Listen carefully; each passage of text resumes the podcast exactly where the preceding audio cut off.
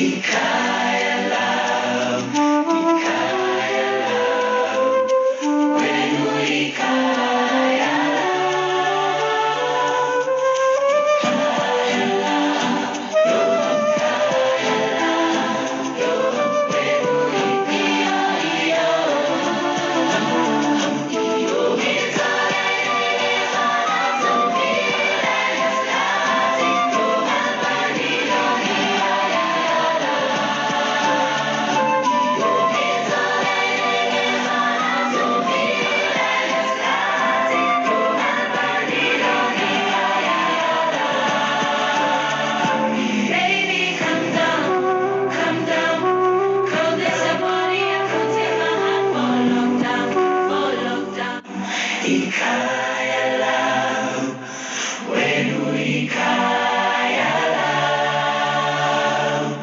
Military generals have recently traveled to Rwanda, which has had a different military leader in charge for 23 years. Ibrahim Traore is the military leader of Burkina Faso. Even though Niger, Burkina Faso, and Mali already had a joint security agreement, many people were looking forward to Rwanda joining the group.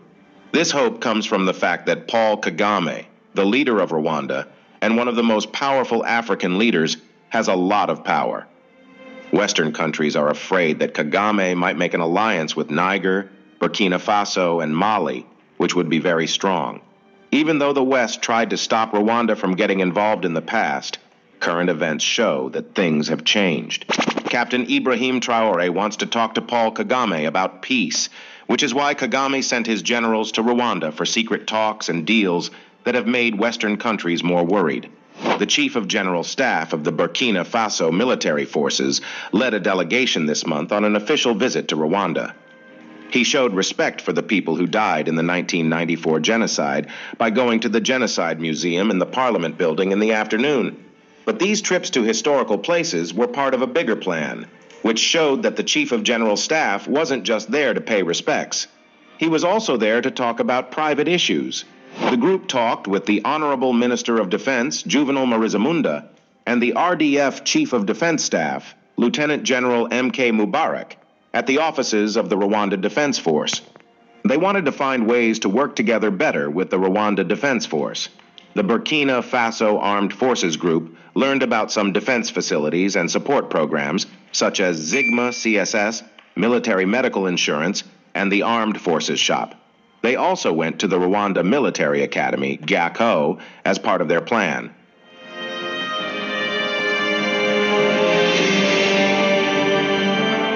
It's interesting that other generals were with the Chief of General Staff. The Inspector General of the Police Force in Burkina Faso was one of them. He met with the police chiefs in Rwanda.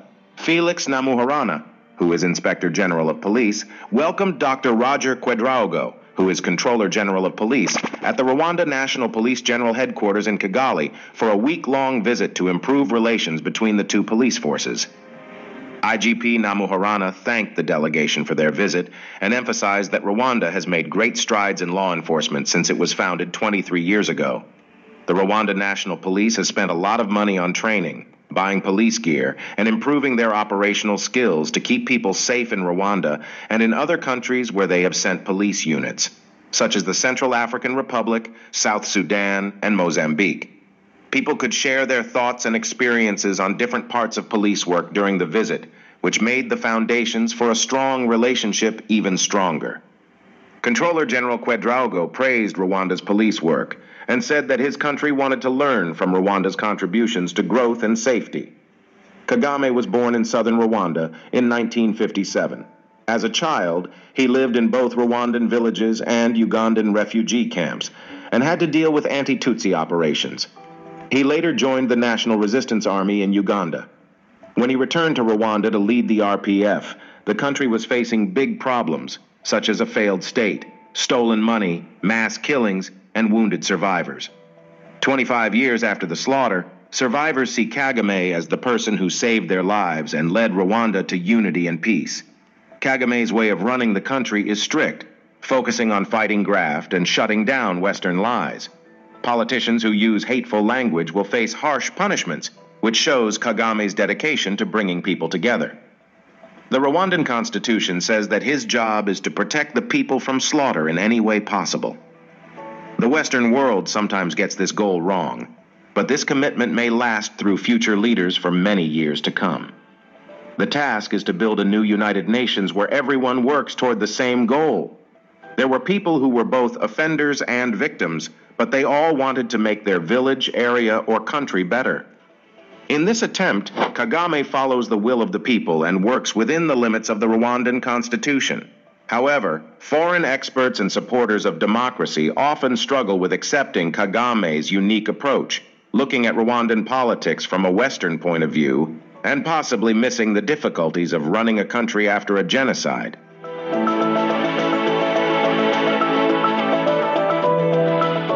In the past 25 years, Rwanda has gone through a huge change that makes it an interesting case study. A big step forward has been made in maternal health. All Rwandan mothers now get full prenatal and postnatal care, which is why the death rate for mothers dropped by an amazing 77% between 2000 and 2013. It is now normal for babies to get shots, for cities to be clean, and for people to walk around safely at night. From the point of view of Rwanda, these improvements show how human rights work in real life. This is one reason why over 60% of voters backed changes to the Constitution in 2015 that let Kagame run for office again after his term ended in 2017. Some strangers are worried that there isn't a clear leader to be being trained, but Kagame has chosen a different road. He is mentoring thousands of young men and women to lead the country into the future. His government is mostly made up of women, with an average age of 40. As head of the African Union in 2018, Kagame pushed for big changes like the Continental Free Trade Area, which was signed in Kigali. Even though he isn't very tall, Kagame has been in charge since overthrowing the murderous government in 1994 and is still a stable figure. It was only recently that he announced his bid for a fourth term as president. His influence goes beyond Rwanda's borders Rwandan troops are currently fighting rebels in the Central African Republic and jihadists in Mozambique and are getting ready to be sent to Benin. With a population of about 13 million, Rwanda is the fourth smallest country in Africa. Since the terrible genocide in 1994, the country has made a lot of progress. The country has gone through a lot of rebuilding, making progress in reducing poverty, growing the economy, improving health care, and improving people's general quality of life.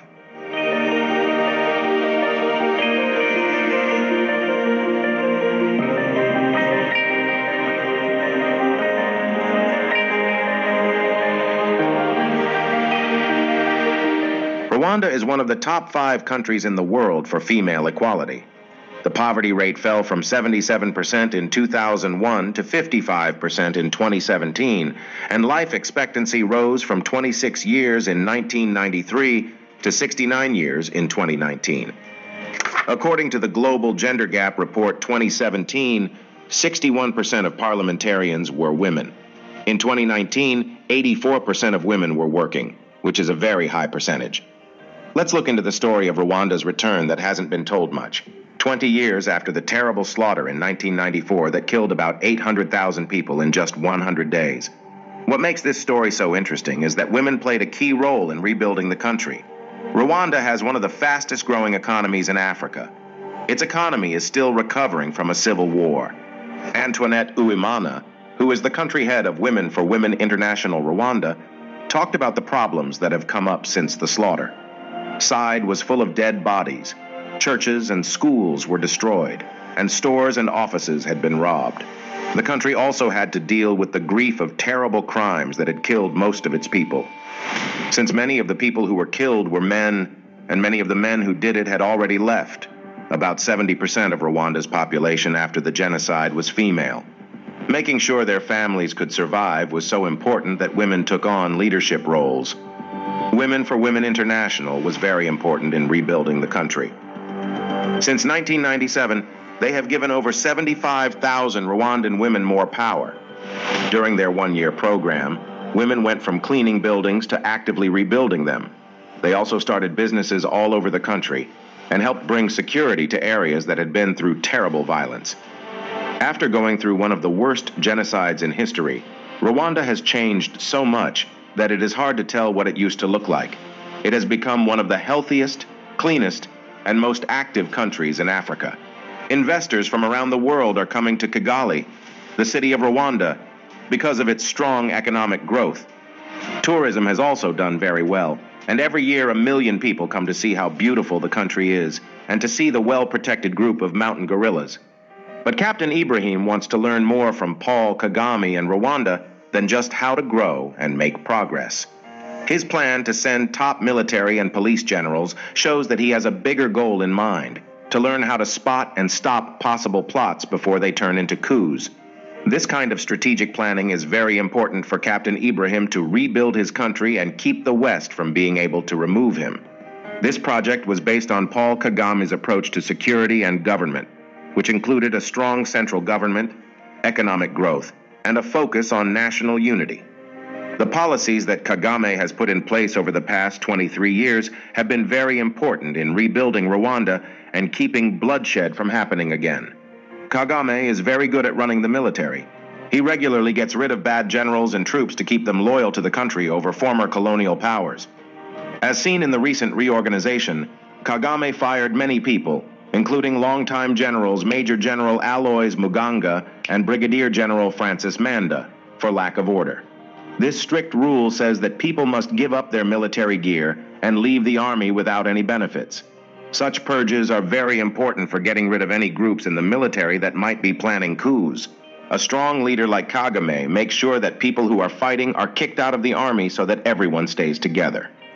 Kagame has recently made changes to the leadership of the army by appointing Vincent Nyakarundi as chief of staff and Juvenal Runda as defense minister.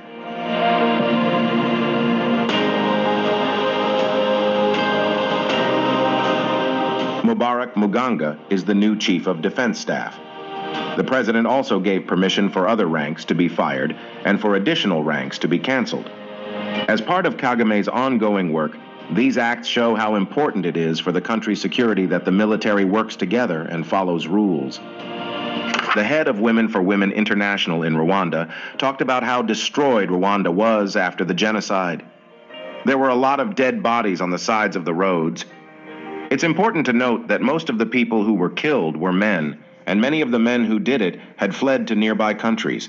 The man who has been leading this rebirth is Paul Kagame who has been president of the country for 10 years. As a previous rebel leader, he was able to bring the country together and change its luck. Yet Captain Ibrahim wants to learn more from Paul Kagame and Rwanda than just how to make things better and grow. By sending his army chief, top military, and police generals to Rwanda, he shows that he wants to learn how to spot and stop possible plans before they turn into coups. He has been able to continue working with the government without fear of Western forces overthrowing it in order to ensure that his nation's rebuilding went smoothly. Captain Ibrahim Traore wants to learn a lot from the way Paul Kagame runs his government and keeps people safe. Kagame's policies, which stress a strong central government, economic growth, and national unity, have been very important in rebuilding Rwanda and keeping bloodshed from happening again over the past 23 years. Kagame has kept his military loyal by purging it strategically. This has kept generals and soldiers on his side instead of former colonial powers. Kagame keeps the military united and lowers the risk of internal fights that could lead to coups by reorganizing it on a regular basis. For example, he recently fired the army chief, head of internal security, and defense minister, Captain Ibrahim Traore, who was worried about coup attempts and outside forces, sent Burkina Faso's military chief of general staff to Rwanda to learn how to keep the military united and stop fights within the country. Traore wants to make his military loyal by studying Kagame's methods. He also wants to deal with problems caused by outside powers trying to change African military leaders. He has been the target of coup attempts. Traore knows how important it is to protect himself from outside meddling. He is looking for ways to keep the military united and avoid divisions, which are both key to stopping coups planned by outside forces. What do you think? Um,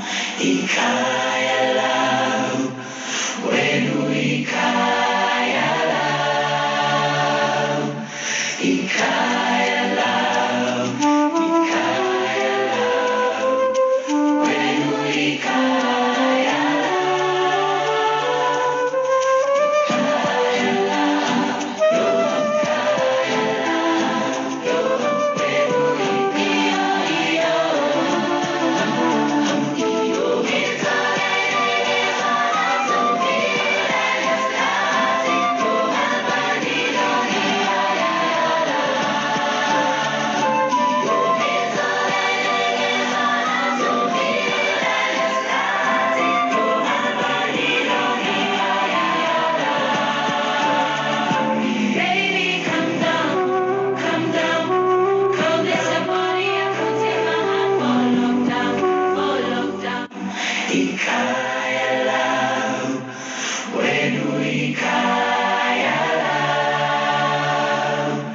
Slovenský král.